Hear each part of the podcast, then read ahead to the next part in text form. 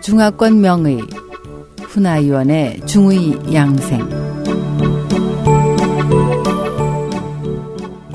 안녕하세요. 중의사 훈아위원의 한방양생 시간입니다. 오늘은 침과 뜸 12열 중 세 번째 시간입니다. 다섯 번째인 위중혈은 족태양 방광경의 하편이며 무릎 뒤쪽에 있습니다.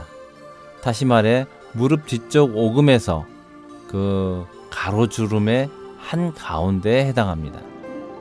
이 혈은 요통이나 똑바로 설 수 없을 때 또는 등이 무거워서 견디지 못하거나 근골이 시큰하고 아픈 증상을 치료합니다. 사총혈과에서는 허리와 등은 위중으로 치료한다는 말이 있습니다. 이 위중혈은 또 풍비를 치료할 수 있는데 풍비는 혈액이 잘 통하지 않는 증상입니다. 과거에는 절인 것을 풍비, 한비, 그리고 습비 이 세 가지로 나누었는데요. 풍비는 여기저기 돌아다니면서 아파서 행비라고도 합니다. 한비는 통증이 심함으로 통비라고도 부르지요. 습비는 몸이 무겁게 가라앉으면서 잘 움직이지 않기 때문에 착비라고도 합니다. 풍비가 발생하는 원인은 풍 때문에 혈액순환이 제대로 되지 않기 때문이죠. 그 외에도 무릎을 굽히고 펴기 어려운 증상도 치료할 수 있습니다. 주의할 것은 이 혈자리 바로 아래 큰 혈관이 지나기 때문에 쑥뜸은 뜰 수 없습니다. 여섯 번째인 승산혈은 족태양 방광경의 혈로 위치는 장딴지에서 물고기 배처럼 볼록 튀어나온 곳입니다. 마다냥 천성 12혈과에서는 어복이라고 했지요. 장딴지 근육 사이에 위치하는데 요통과 변비, 치질의 효과가 좋습니다.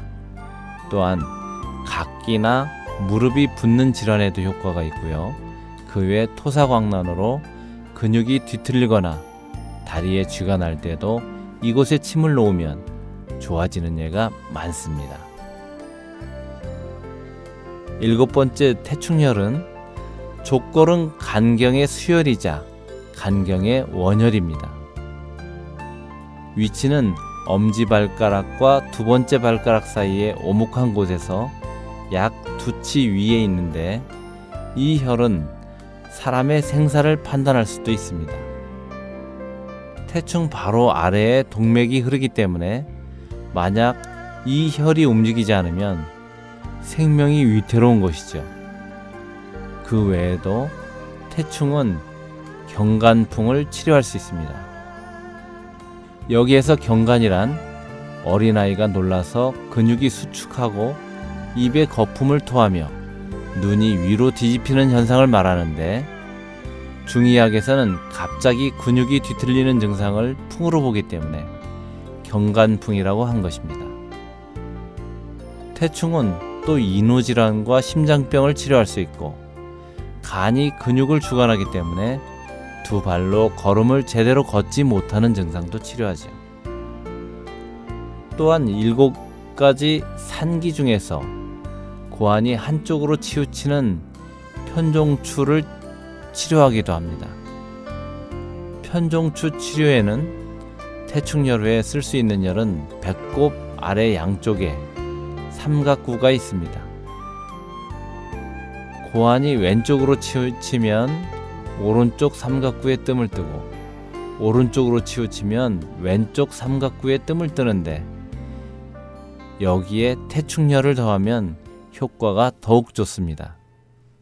이 외에도 태충혈은 눈이 침침하고 눈앞이 마치 무엇으로 덮인 것처럼 흐릿한 증상을 치료합니다.